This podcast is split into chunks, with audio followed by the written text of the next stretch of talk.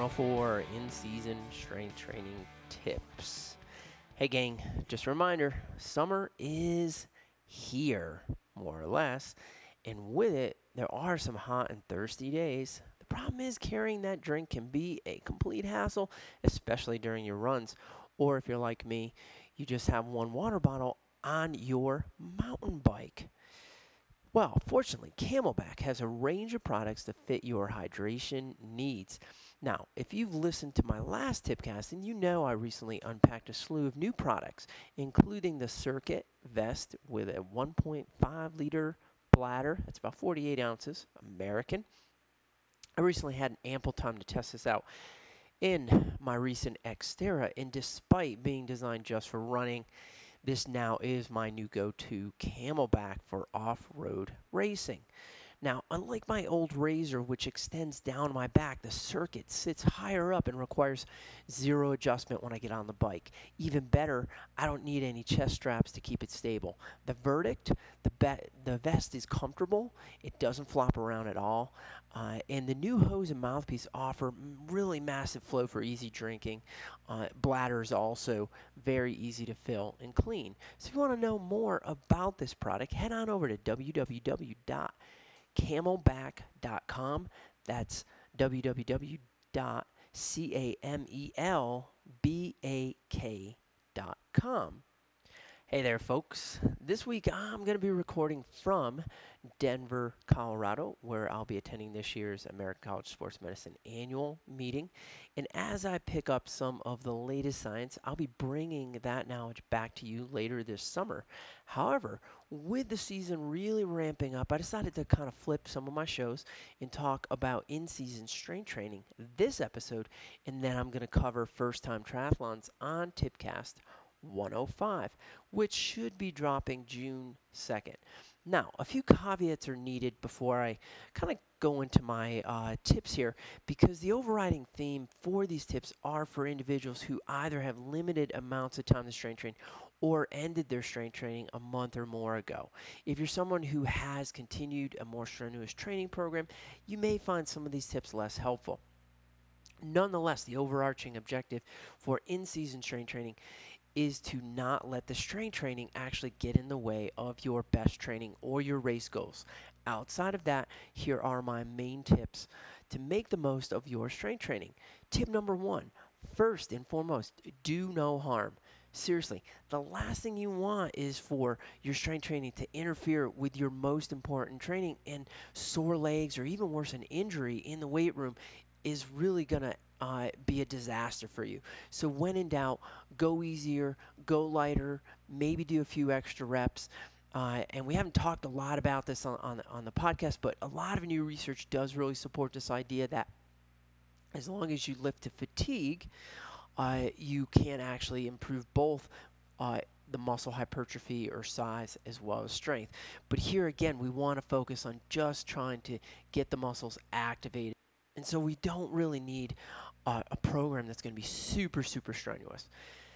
Tip number two strength training should focus first and foremost on injury prevention and then performance. Recall back to prior tipcasts where I've discussed research showing the difference between Olympic medalists and non medalists really having this availability to train, i.e., the ones that were able to medal were the ones that weren't injured or sick. Uh, for most of the, the, the, the prep time for the year before the Olympics. So you've really got to be there and be training in order to get the most out. Now, basic strength training helps to reduce injury by reducing imbalances and even improving movement patterns.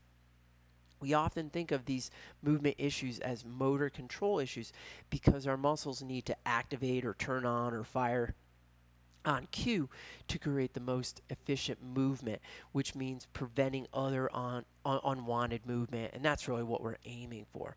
Number three, opposition is attractive. Okay.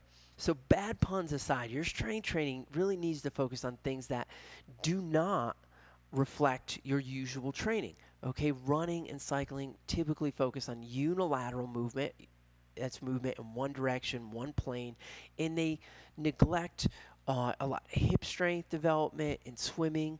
Um, you you involve a lot of overhead movement where the shoulders develop lots of mobility, but they also lose overall stability.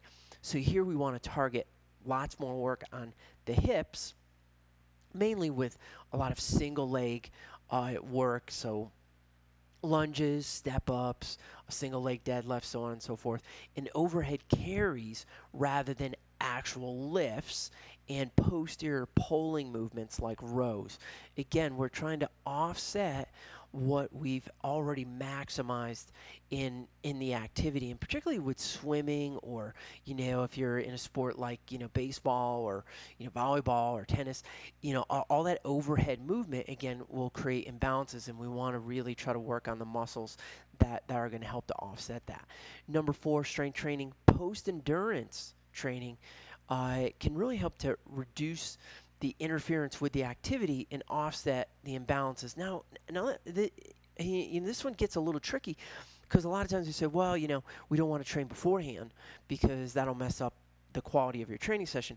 But oftentimes we think of you know the last training stimulus as being the one that your body adapts to so again i think that if you're going to train post endurance you really want to try to work on um, you know, maybe lighter activity or lighter weights, um, but really focus on, on, on offsetting those imbalances.